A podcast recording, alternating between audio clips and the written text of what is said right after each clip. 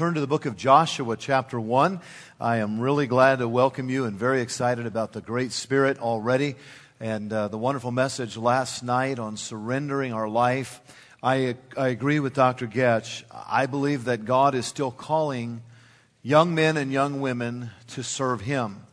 Uh, the problem is that many are not answering. And uh, we, we at this chapel service today, many need to just pick up the phone and say, Here am I, Lord.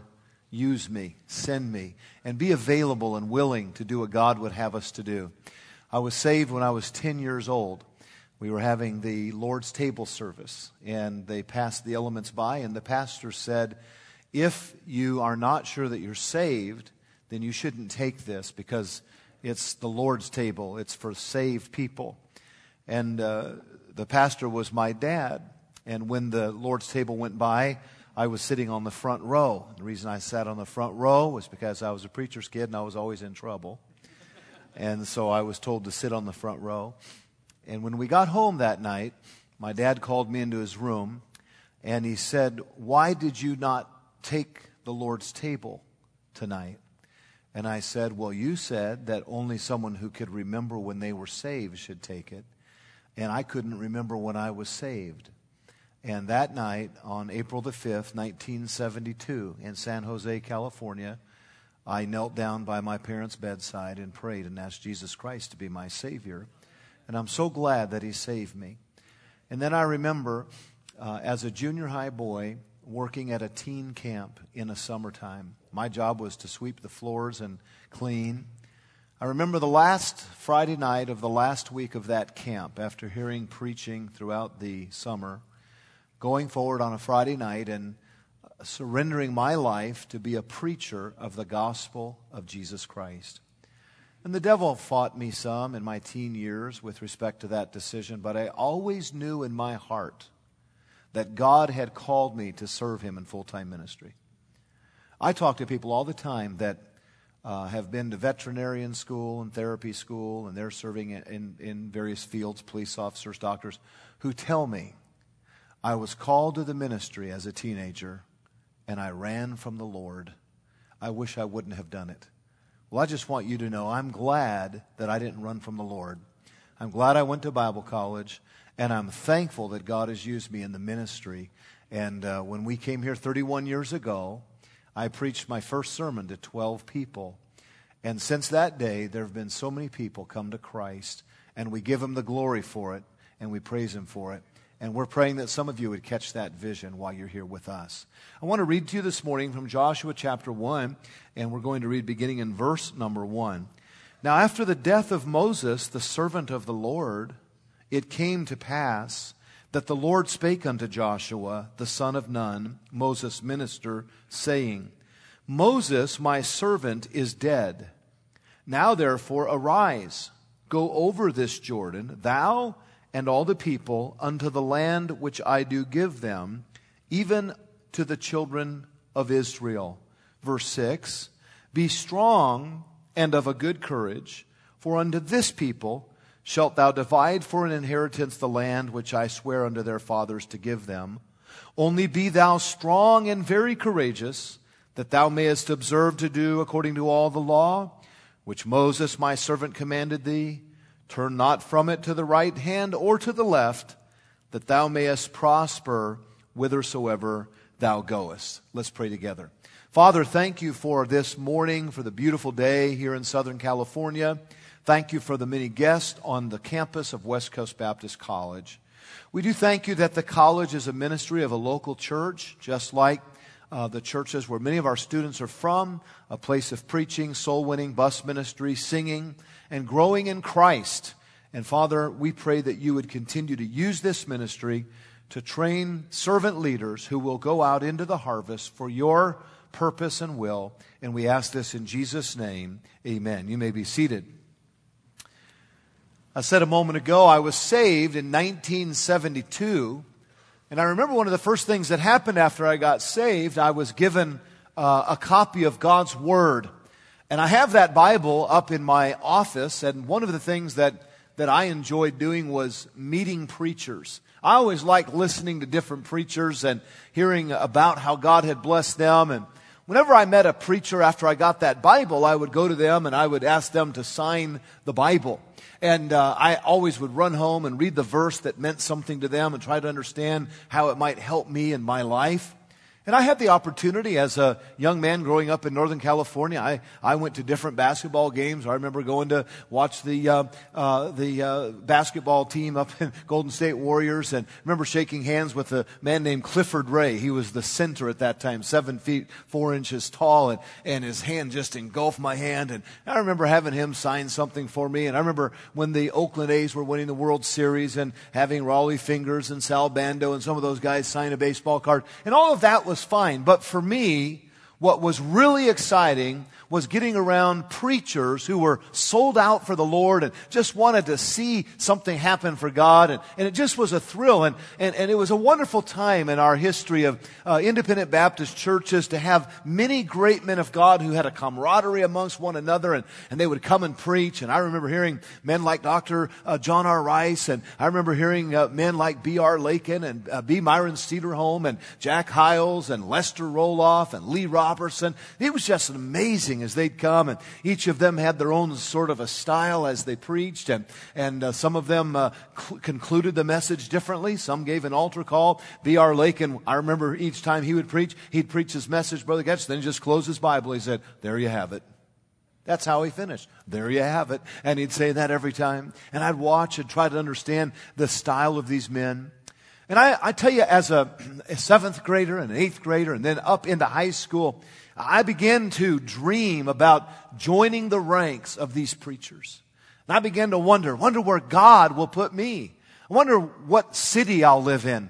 I wonder what uh, kind of church I'll be able to pastor, and maybe I'll be able to support some of these very missionaries that I've met as a young man. And and I I think about the dreams that God put into my heart, and and what a privilege it has been to come into the ministry, but something's been happening in the ministry lately that's greatly burdened my heart. And that is, first of all, that every man that I mentioned to you a moment ago now is in heaven. And many of the missionaries that, that I've known and supported over my life, many of them, because of health reasons, are coming back from the field and back to the United States of America. And the fact is today that there's a great need for your generation. There's a great need for a new generation of preachers, just like I sensed in my high school years. A new generation of preachers' wives, Christian educators, evangelists, missionaries, to say, I'm burdened for my generation and, and to say, I want to join the ranks of those uh, and learn from them while they're here, while they're still training me, and while they're alive. I want to get around them and pray with them and learn from them in the classroom so that I might reach my generation for Jesus Christ. And it seems that from time to time, the truth and the church will come to a crossroads, to a time of enlistment a time where there must be more who will step into the fray of battle and be willing to stand up for the Lord Jesus Christ. And that is exactly what was happening in Joshua chapter 1. For here we see the children of Israel at a crossroads. In fact, you read it with me a moment ago. The Bible says, after the death of Moses, the servant of the Lord, it came to pass, the Lord spake unto Joshua, the son of Nun, Moses' minister, saying, Moses, my servant, is dead. Moses, my servant, is dead. You know, many times uh, when there is the passing of a great leader, people wonder, I wonder what the future's like. Uh, when there's the passing of a generation of preachers, there are those that wonder, how will this go forward? And by the way, how many of you are thankful that Jesus said, I will build my church? And we're thankful for that promise. But there is oftentimes this question, and I suppose that question concerning where's this all going would have been asked during this moment in the history of Israel because some might have wondered, well, are they going to go back to the golden calf? Uh, will they go back to the uh, influences of Egypt? Will they go back to the uh, dancing around the calf and forgetting that there's a God that called them out? By the way, the church is a called out assembly. God had called them out from Egypt, and now Moses, the deliverer, uh, had died. And I, am sure that people were thinking, all right, uh, we've come all this way, and we followed all these miracles and promises, and now Moses is dead. What's going to happen? And I say to you this morning that there are people in churches across America whose pastors are elderly, whose pastors are facing retirement, whose pastors have gone to heaven. And there are congregations of 40 and 60 and 100 and 200 and more who are asking this question Is there someone that would come and preach for us? It was my first phone call this morning.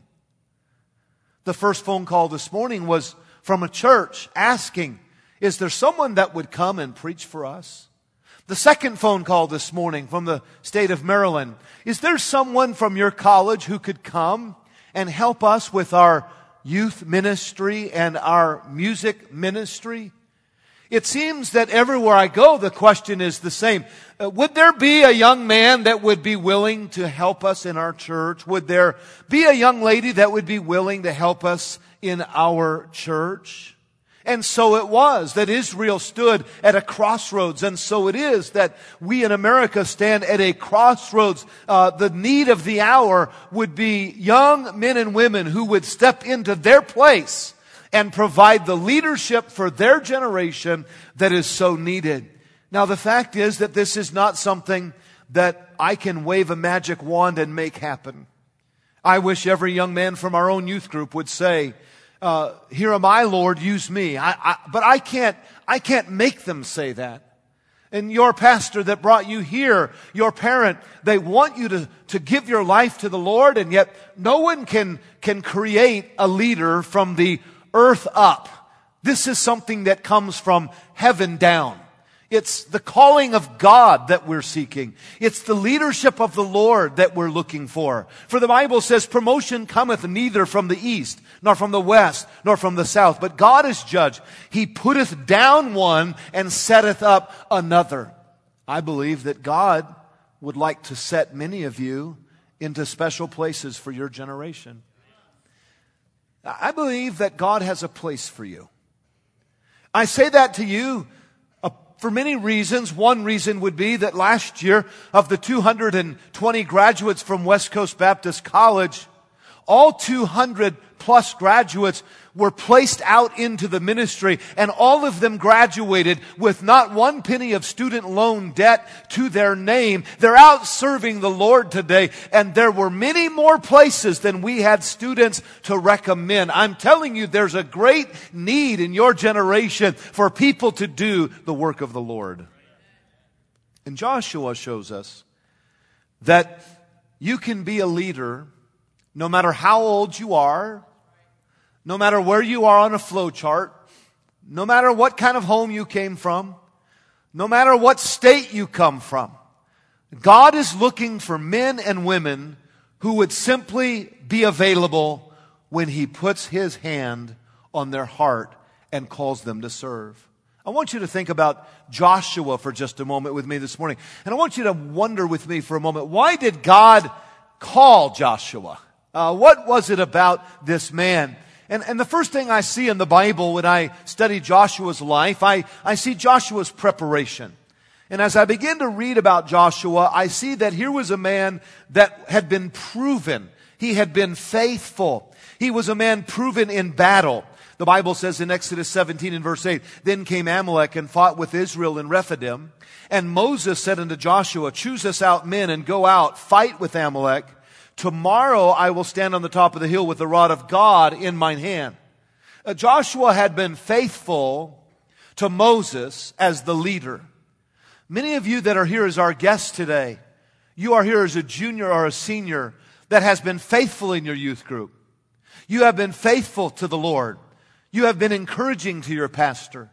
You have had a good testimony in your church. And Joshua had a faithful testimony. In fact, the Bible says in Exodus 17, 13, and Joshua discomfited Amalek and his people with the edge of the sword. Just to say it this way, he had been a faithful soldier in smaller battles before God would place him in a larger battle. He had a faith that was worth uh, really trusting. And may I say that a faith that is not worth testing is not worth trusting. And, and Joshua had been faithful in the smaller battles. And so now God was looking to him for greater responsibility. He was proven in battle. I see also in Joshua's resume that, that he was prepared through serving.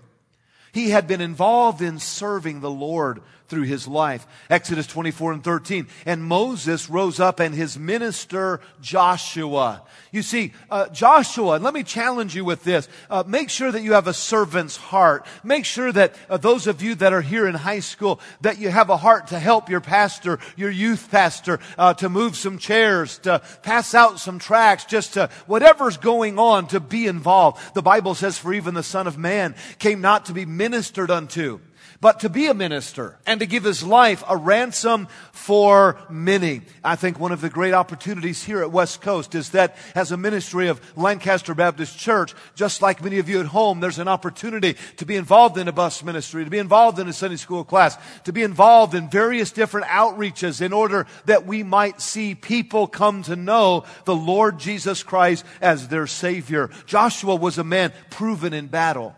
Joshua was a man prepared through service. May I say this thirdly? Joshua was a man patient in serving.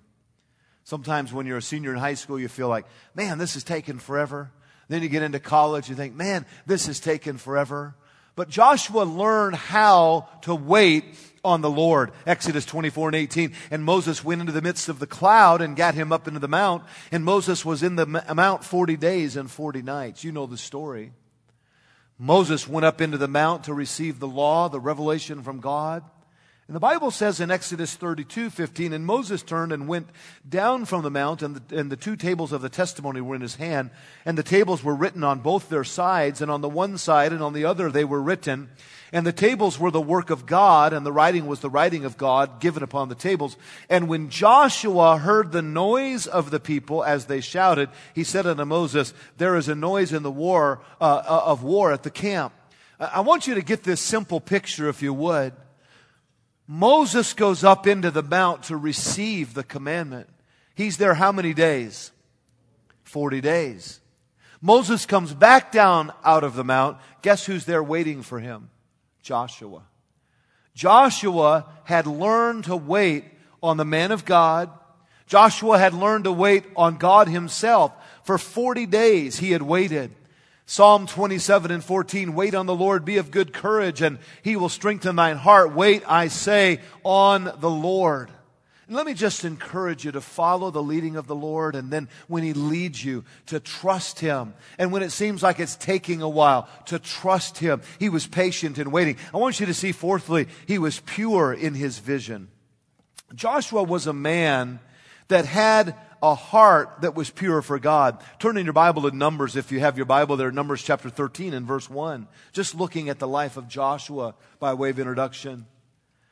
Numbers 13 and 1 says, And the Lord spake unto Moses, saying, Send thou men that they may search out the land of Canaan, which I give unto the children of Israel, of every tribe of their fathers. Shall ye send a man, every one a ruler among them? And Moses, by, com- by the commandment of the Lord, sent them out from the wilderness of Paran. All those men were heads of the children of Israel. And then, if you would, notice over in chapter 14 of Numbers, what happened when they went to spy out the land? Numbers 14, 6.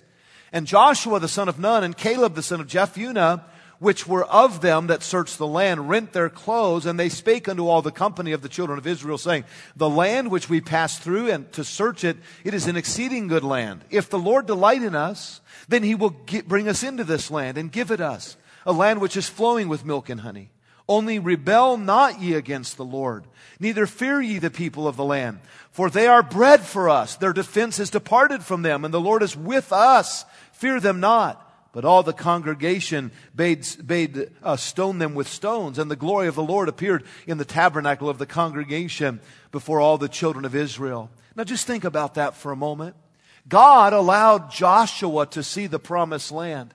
And oh, they saw uh, the great uh, uh, amounts of wealth, and they saw the grapevines, and they saw the rivers, and they saw all of the blessing of it. And Joshua just believed this. If God has told us that this is our promised land, then God is able to do what he said.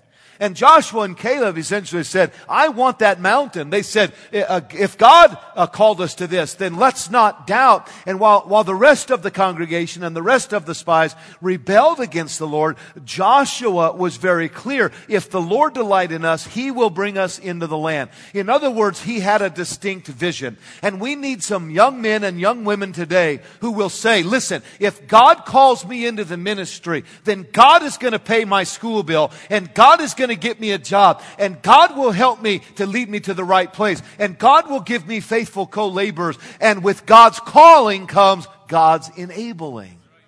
That was the vision that God gave to Joshua. And it came from the Word of God because vision is always based on the very Word of God. I remember when I came here to Lancaster, some people kind of made fun of my vision. And uh, they kind of thought I was just overly zealous, if you will. I remember when we first made our gospel tracts. I didn't have any money at the time for a gospel tract, but I went to a printer here in town and I, I drew up a little tract on a, on a yellow piece of paper. I didn't have, you know, even a computer at that time. We didn't have graphics. We didn't have a lot of the programs some of you have learned even in school. I just had a, a, a Bic pen and a yellow pad. And I wrote on there Lancaster Baptist Church and our times, and I wrote on there that we had uh, we had an active uh, youth ministry and a vibrant music ministry, and I wrote all these things out there. And, and I told the man at the track company, I said, "Sir, would you would you typeset this and would you make five thousand tracks for me?" I said, if you'll make 5,000 tracks, I promise I'll come back in 30 days and I'll pay you uh, the money for the tracks. He kind of scratched his head. And uh, he didn't understand the Lord had given me a vision for Lancaster. And he said, Well, all right, I'll do it. I came back a few days later and I got those tracks. Boy, I started passing them out 500 tracks every week for 16 months to help get the church started. And I remember one day I was at a pastor's meeting and I had those tracts in my pocket and I gave them to a few friends. I was so proud. They had my picture right in the, right in the front left, you know, and had a picture of the church and all this. And I was giving them out to some friends. And I remember there was a preacher over to the side and he had, he had that gospel tract in his hand and he was looking at it and talking to another preacher and they were laughing at it. And I, I guess I was a little self-conscious. I thought, are they laughing at my picture? What are they laughing at over there, you know? And I went over and said, what are you guys laughing at? They said, well, Brother Chappell, this tract that you made right here, it, it says in here that you have an exciting Sunday school. It said, you don't even have a Sunday school. You don't, you don't, you don't have staff. You, you're just running less than a hundred. I said, well, my wife teaches all the children in the Sunday school and she's excited. So that's an exciting Sunday school. And they said, ah, maybe. They said, look at, they said, you put in here that you have a vibrant music ministry. You don't even have a pianist. You don't even have a choir. I said, Well, I lead the singing and I'm very vibrant when I do it. That's a vibrant music ministry. They said, You put here you have an active youth group.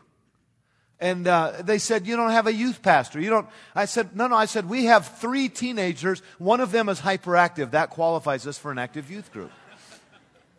they laughed. They kind of kind of were scoffing me a little bit. You know, I wish that same preacher could have been here last Sunday. I wish you could have seen 5,000 people in Sunday school. I wish you could have seen the last few weeks over 200 people baptized in this baptistry to my right. I wish you could have seen the youth group and Brother Chaplain, the youth staff teaching hundreds of teenagers. I, I wish you could have heard a 200 voice choir and a 40 piece orchestra. I've got to tell you something. God is looking for some Joshuas who see it His way, who see it God's way, who believe that God can do anything but fail, and who put their plan on paper and work the plan and trust God until He brings it to pass. And what I'm saying here is never doubt in the night what God gives you in the light. And never let the devil tell you that you could not be a preacher or a missionary or an evangelist or whatever it might be. And Joshua was a man that had been uniquely prepared of God to stand at that moment in leadership for his generation. And God may be calling some of you to do the same for your generation. I want you to notice, secondly, not only Joshua's preparation, but Joshua's purpose. Now, it's very simple in verse 2. Notice it, please. Moses, my servant, is dead. Now, therefore, arise, go over this Jordan, thou and all this people, unto the land which I do give them, even to the children of Israel. Now, Joshua had a purpose, and his purpose was the leadership of the people. There were five nations of the Canaanites that would be conquered if they would have the promised land.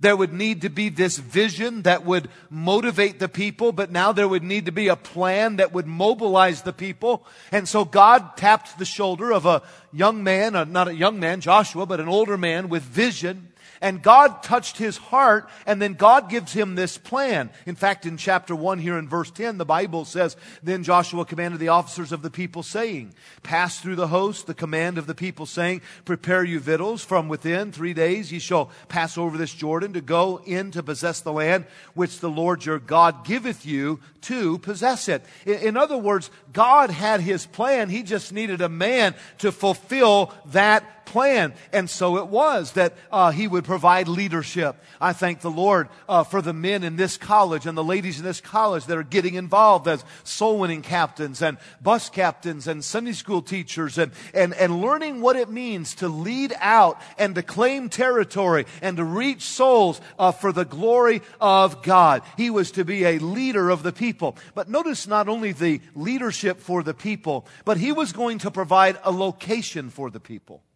He was going to provide this location.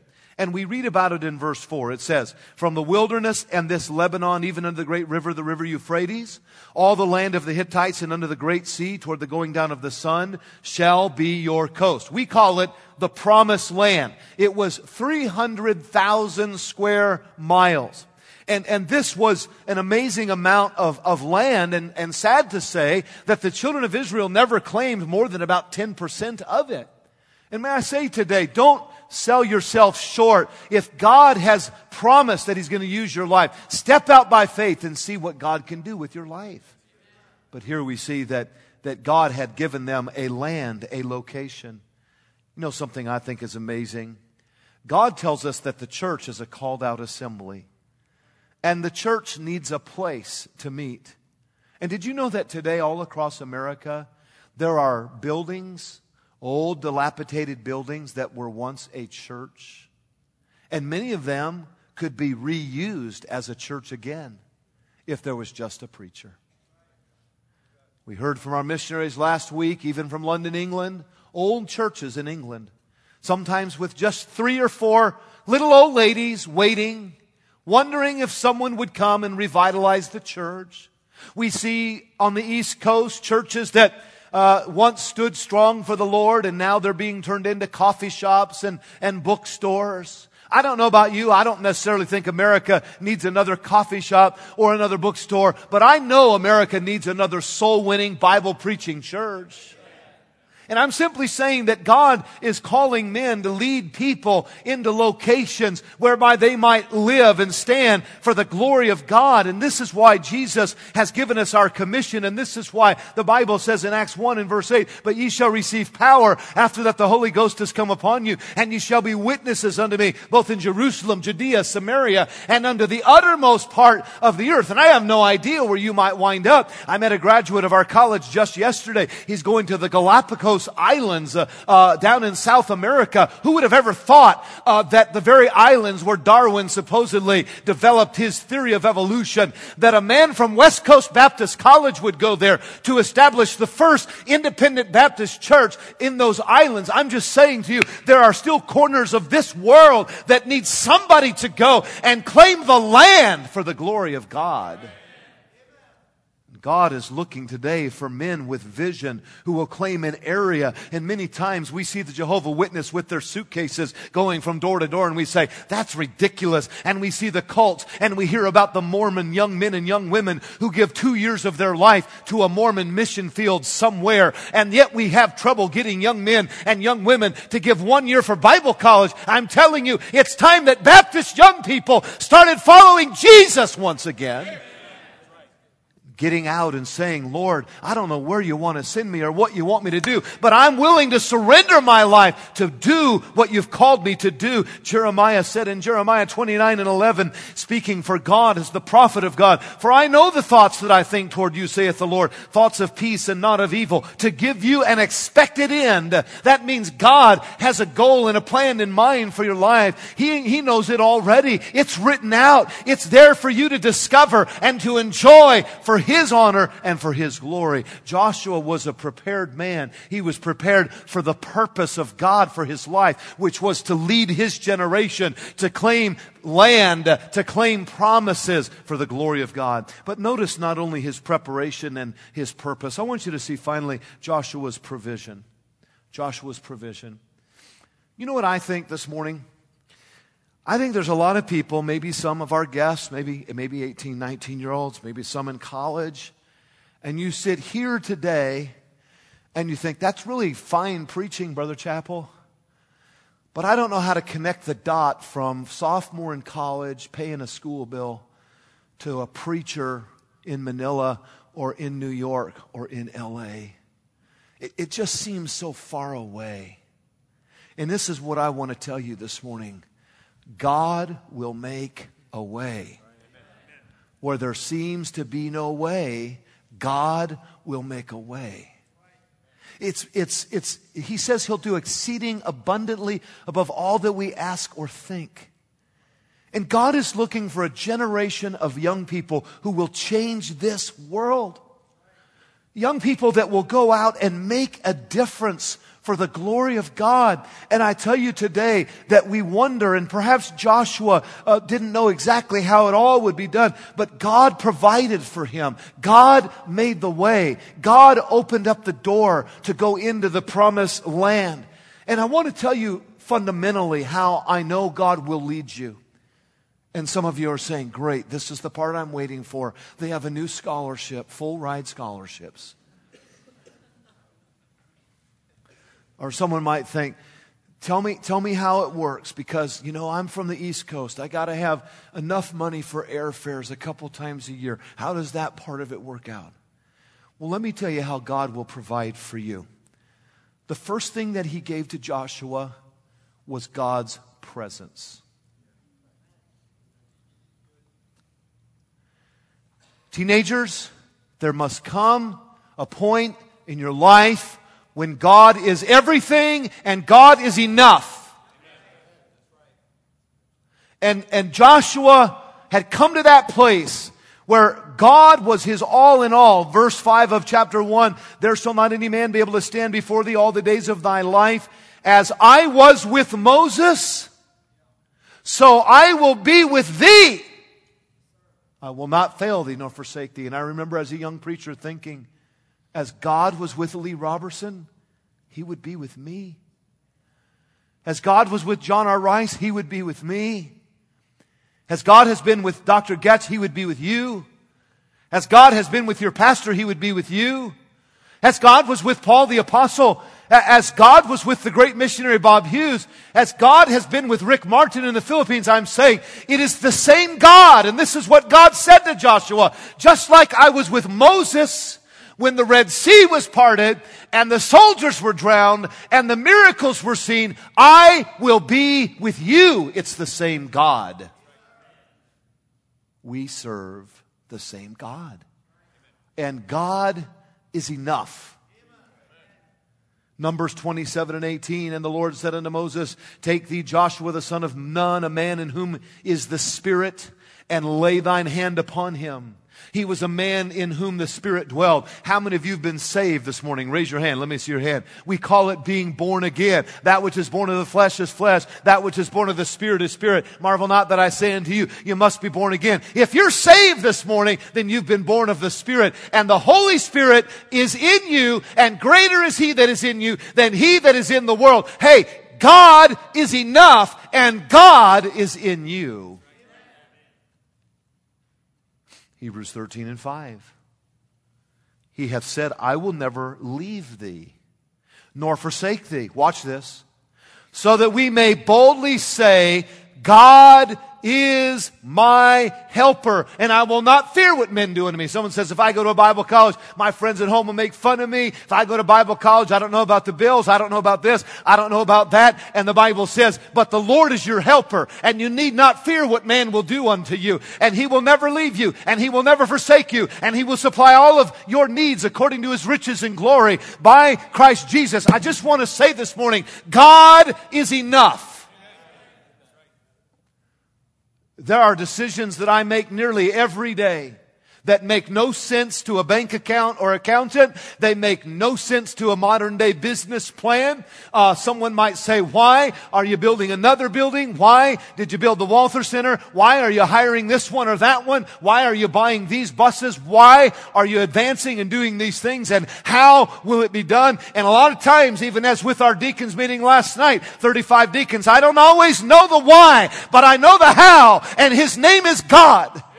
And there is a God in heaven who can get you through college. And there is a God in heaven who can open a door. And there is a God in heaven who can use you in the Philippines or in New York City or in Los Angeles or Kansas or Colorado to preach the gospel of Jesus Christ. Zechariah 4 and 6. Then he answered and spake unto me, saying, This is the word of the Lord unto Zerubbabel, saying, Not my might, nor my, nor by power, not by might, nor by power, but by my spirit, saith the Lord of hosts. You see, to Moses, God said, Go, and, and I will be with thy mouth. And to Joshua, God said, Go, and I will be with you. And to Jeremiah, God said, And they shall fight against thee, and they shall not prevail against thee, for I am with thee, saith the Lord of hosts to deliver thee. And to me and to you, God says, Go ye therefore and teach all nations, baptizing them in the name of the Father and of the Son and of the Holy Ghost, teaching them to observe all things whatsoever I've commanded you. And lo, I am with you always, even unto the end of the earth. Amen. You mean like he was with Moses, he's with me? You mean like the way he was with Joshua, he's with me? Yes, he is with you unto the end of the world. Amen. So, how did Joshua get it done? God was enough. And how did Joshua get it done? God's word was enough. God's presence, and may I simply close with this God's preserved word. You say, well, I came all the way out here for you to tell me that with God and the Bible, it's all going to be okay. We call it walking by faith. We call it, it's time to stop holding the coattails of your youth pastor and your, your uh, Sunday school teacher. And it's, it's time to stop simply believing it because they believe it. And it's time for you to start believing that there's a real God who can meet your needs. Notice what it says in verse 8. Very interesting statement about the Bible. This book of the law shall not depart out of thy mouth, but thou shalt meditate therein day and night, that thou mayest observe to do according to all that is written therein. For then thou shalt make thy way prosperous. Notice this. When you're obeying the Bible, God says, I'll make your way prosperous. I suppose He could pay a school bill. I'll make your way prosperous, and then shalt thou have good success. And I've seen it. I watch young people today, and, and they delay in going to college, and they go to 17 colleges, and they try a little bit of this, a little bit of that, and they try veterinarian school and therapy school and this and that, and the next thing. And they sometimes maybe find success around age 35 or 40, but there's a generation that are going to learn that God is enough and God's word is enough. And lo and behold, they're going to be in their mid 20s carving out a work for God because they they just simply, at college days, decided that God was enough and they decided to trust God. You don't have to waste the next 15 years of your life floundering around playing games on the computer and just trying to figure life out. You can get it figured out today. God is enough. God's word is enough, and I will follow him. That's the pattern that we see in Joshua's life. The Bible says in verse 8, this book of the law. You see, the law had been kept. The law was, was kept very carefully, even uh, there in the Ark of the Covenant and, and carried and the Word of God given from generation to generation. Matthew 5 and 18. For verily I say unto you, till heaven and earth pass, one jot nor one tittle shall in no wise pass from the law till all be fulfilled. The words of the Lord are pure words, as silver tried in a furnace of fire, earth purified seven times. Thou shalt keep them, O Lord. Thou shalt pervert, preserve them from this generation forever. And, and here at West Coast Baptist College, we believe that He has preserved them in the King James Bible this morning. That you can open it and you can trust it and you can believe it and you can follow the Word of God as a lamp unto your feet. And God says to Joshua, I want you to meditate in it. And this is why we have chapel, because we need to let the Word of God speak to our heart. If we want the God of truth. We must know the truth of God. And, and we don't want to simply mark our Bibles in chapel. We want to let our Bibles mark us. We want to meditate on it. We want to let the truth get into our hearts. Then we want, the Bible says here in verse number eight, thou shalt meditate that thou mayest observe to do. When we hear something in chapel, and we think about it in chapel, then we want to go out and do what God has called us to do. And I see in Joshua's life that here is a man who had been prepared by God for this very moment. Here is a man that had a purpose to lead some people uh, to claim an area for Christ. And here's a man that had provision. God said, I'm going to go with you and I'm going to give you my word and you, it's kept, it's preserved. You can carry it with you. And I'm saying with God's calling comes God's enabling. And I believe just as sure as Moses was dead, and I believe just as sure as we're seeing a generation of Christian leaders pass off the scene, there's some Joshuas in this room. I don't, I don't have the time to try to convince you about it. You know that God's working in your heart. I wish Dr. Bobby Roberson, who pastors one of the great and largest Baptist churches in the East Coast, I wish he wasn't struggling with brain cancer right now, but he is. And I wish that Mrs. Sis wouldn't have gone to heaven a few weeks ago, but she did. And God is looking for Joshua's and Mrs. Joshua's who will say, Lord, if you'll go with me, I'll go. And I challenge you today be the Joshua that God has called you to be for your generation. Lead some people to do what's right. There's enough people following the Justin Biebers of the world. Somebody needs to point the world to Jesus. Lead the people to do what is right, to claim an area for God.